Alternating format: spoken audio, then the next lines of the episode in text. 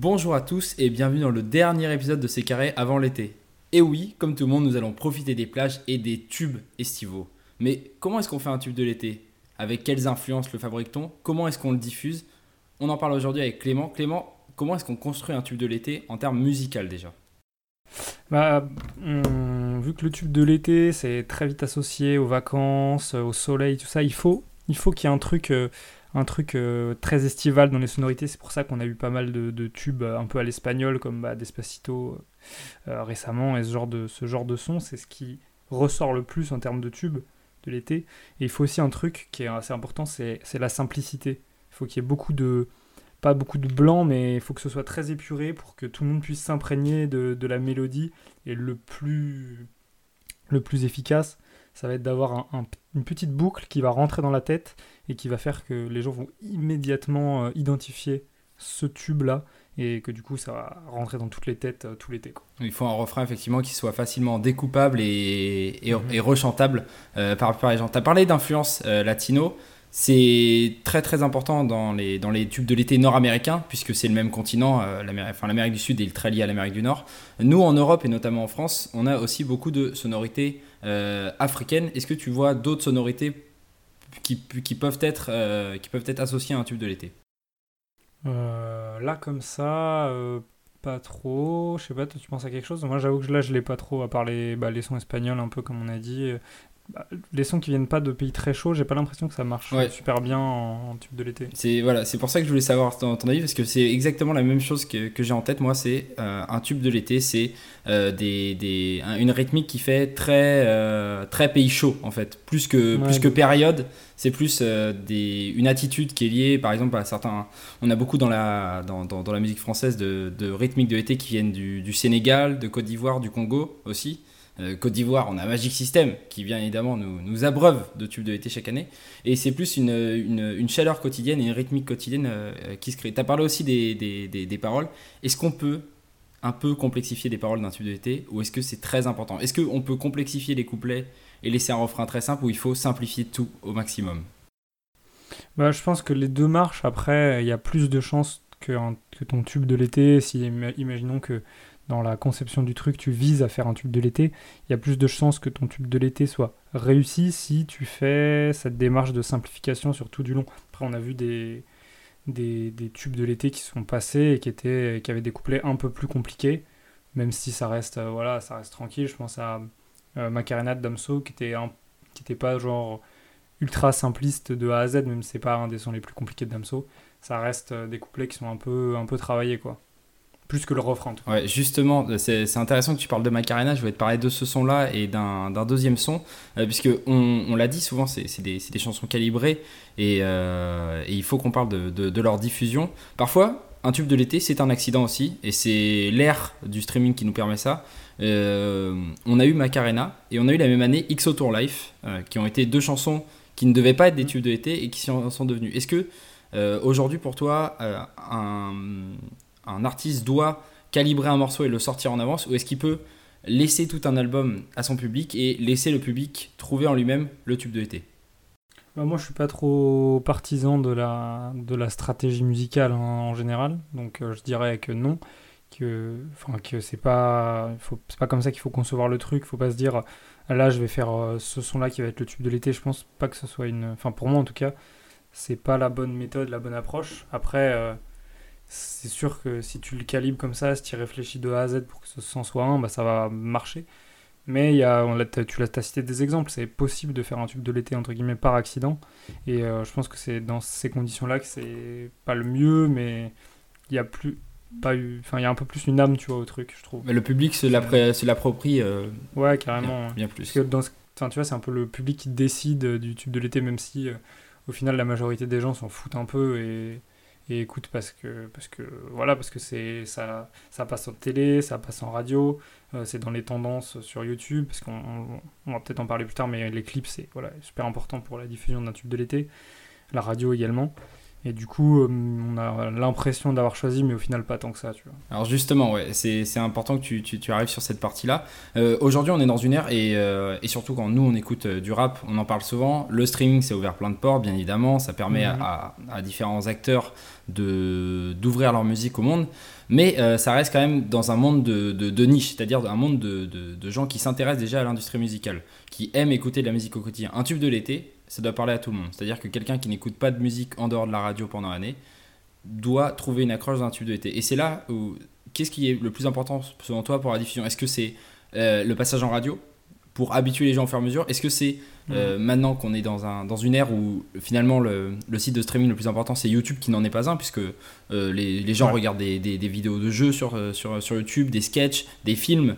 C'est une plateforme beaucoup plus multi-univers. Est-ce que mm. qu'est-ce qui est le plus important pour toi dans la diffusion d'une d'une chanson pour en faire un tube de l'été? Je pense que c'est la radio quand même. La radio, ça reste un des trucs les plus, les plus importants et on, le voit bien, tu vois, il y a des clips qui sont euh, qui ont énormément de vues. Après, c'est pas forcément des. J'ai pas d'exemple en tête, mais il y a des clips avec beaucoup, beaucoup de vues, mais qui passent pas à la radio et qui du coup ont pas un impact euh, multigénérationnel parce que YouTube, faut pas oublier que c'est quand même un truc un peu de, de jeunes. Enfin, il y a quand même une grande partie, une assez grande marge de la population qui est, qui est pas concernée par YouTube, qui est concernée voilà, par la télé, par la radio, par ce genre de médias à l'ancienne et qui du coup en font un, biais de communication euh, privilégié pour, euh, si tu veux, que ton, ton, que ton son soit vraiment euh, global. Quoi. Effectivement, et, surtout, c'est là où il y a une notion importante, c'est qu'on rapporte souvent le tube de l'été à une certaine jeunesse, parce que c'est la fête, c'est mm. c'est le milieu qui est visé, mais c'est très important d'avoir effectivement des musiques multigénérationnelles. Maintenant, si on parle des jeunes, puisque c'est le vecteur principal tout de même de cette, euh, d'un tube de l'été. Qu'est-ce qui est pour toi le plus important? Est-ce que c'est toujours la radio euh, chez, chez, chez, la plupart des jeunes ou est-ce que aujourd'hui d'autres biais de communication, d'autres, euh, d'autres choses rentrent en compte pour, pour, un, pour un tube de l'été Non, bah là du coup, si tu prends en compte que cette partie de la population, je pense que c'est quand même, quand même YouTube. Parce que, Et donc la présence d'un clip. Ouais. la présence d'un clip, bah on l'a. Enfin, de toute façon, plus souvent ça arrive dans cet ordre-là, c'est-à-dire qu'il y a un clip qui sort, les gens se le prennent et ça devient un tube de l'été. Ça arrive, enfin, j'ai pas d'exemple en tête où il y a un, son qui a vraiment été euh, qualifié de tube de l'été et du coup ils ont fait un clip en s'adaptant. Enfin, je pense que la plupart des artistes qui sont en mesure de faire un, tube de l'été sont travaillent avec des équipes qui sont consciencieuses et qui savent quand ils ont un tube de l'été entre les mains. Et du coup, euh, enfin, quand il y a vraiment un potentiel, et du coup, ils, en font un clip, c'est de la communication, c'est du marketing, euh, c'est assez logique, quoi. Et, voilà. voilà. je pense que c'est important d'avoir un clip euh, pour pouvoir mettre. Parce que c'est important, tu vois, d'avoir une image sur, sur un son, et ça te permet de, de, de t'approprier encore plus le truc. Du coup, c'est, ça fait vraiment la différence. Quoi. Et, d'ailleurs, si, si, si, on observe bien aujourd'hui le, les, vidéos les plus regardées sur, sur, euh, sur, euh, sur YouTube. Sur les 40 vidéos les plus regardées de l'histoire de YouTube, il y en a seulement deux qui ne sont pas des clips musicaux. Donc sur une plateforme qui est multi, euh, multiculture, on, trouve vraiment un dénominateur commun, c'est une chanson sur YouTube peut extrêmement bien marcher. Maintenant, euh, ah, c'est parce que c'est plus facile à regarder plusieurs fois aussi que certaines vidéos qui sont compliquées. Exactement, ouais. Euh, maintenant, qu'est-ce qu'on doit mettre aussi dans, dans l'imagerie d'un clip musique, d'un clip de l'été? Qu'est-ce qu'on doit apporter euh, pour que ça décolle réellement? Est-ce que c'est réellement important ou est-ce qu'on peut laisser n'importe quel clip comme, comme on peut faire tout au long de l'année? Écoute, c'est une bonne question. Je pense que ça peut, on peut mettre un peu ce qu'on veut, mais voilà, pour rester dans le thème un peu de l'été, il faut qu'il y ait un peu de tu vois, qui un peu comme les sonorités dont on parlait, des sonorités un peu estivales, un peu machin, bah, faut que sur ton clip ça se ressente aussi quoi. Mais après c'est logique puisque en général tu vas pas avoir une ambiance euh, très très ensoleillée dans ton son et avoir un clip qui se passe en Norvège quoi. C'est assez ça se passe assez rarement comme ça quoi. Effectivement. Et d'ailleurs pour revenir encore une fois sur la plupart des, des gros morceaux qui ont marché sur YouTube, ils arrivent souvent euh, ils sont souvent euh, diffusés dans une période entre mars et mai, donc là où se construisent les tubes qui vont grossir au fur et à mesure, qui vont passer d'abord d'une petite fanbase de l'artiste à euh, parfois des, grosses diffusions musicales pour arriver sur les festivals l'été et, et, des diffusions en radio au moment de la période juin, juillet, août. Donc voilà, la période où on a, on a ces fameux tubes. C'était sorti quand, Désaccordé déjà? Eh ben écoute, euh, Désaccordé, c'est sorti après l'album de Val, donc qui est sorti en, en février. en janvier. enfin, le 2, le 2 février, donc. Euh, donc c'est, c'est, Mais d'ailleurs, c'est une chanson qui s'est construite, ah, qui, qui, qui, a été extrait de. qui fait partie de ces chansons qui ont, qui ont été extraites de l'album par le public, puisqu'au départ, c'était pas le tube qui voulait sortir lui au tout début de, de, de, la diffusion du projet. je sais pas si tu as des choses à rajouter sur un tube de été. Peut-être parler de.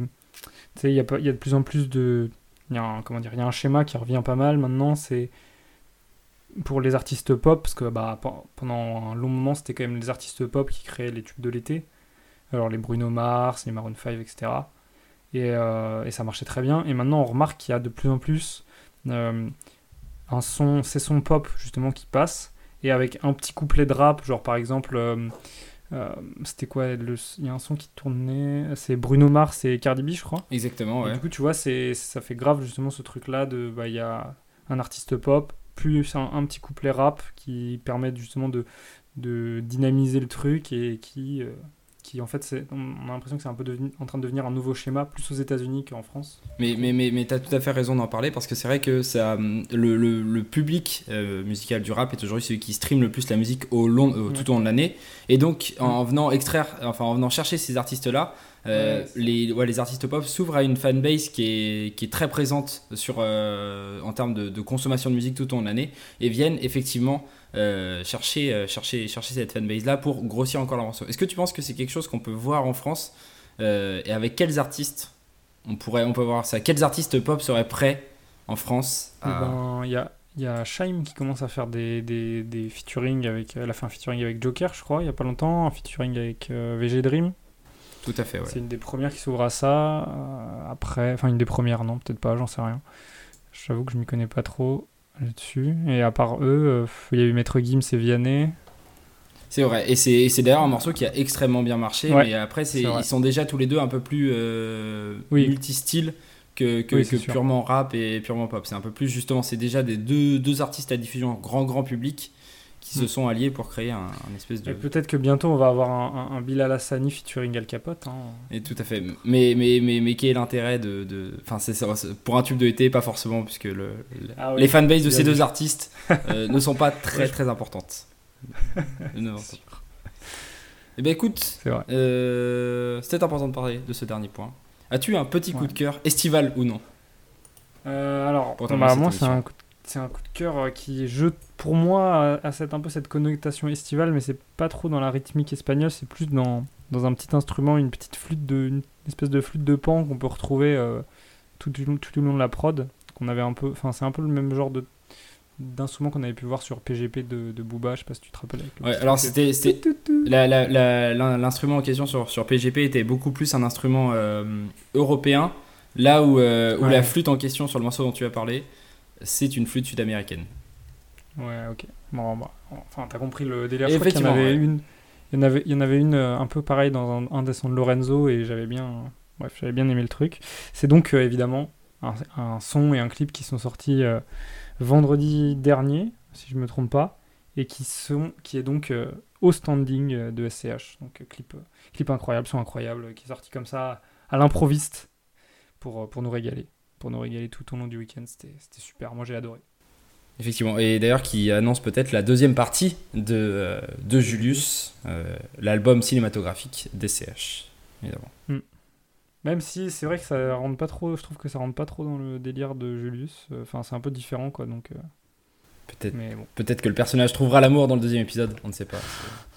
C'est une, belle, une belle série. Ouais, de feu de l'amour. Et toi, Clément, quel est ton, ton coup de cœur cette semaine? Eh ben, Écoute, euh, j'ai décidé de choisir le morceau d'un artiste qui, l'an dernier, s'est relancé grâce à un morceau été.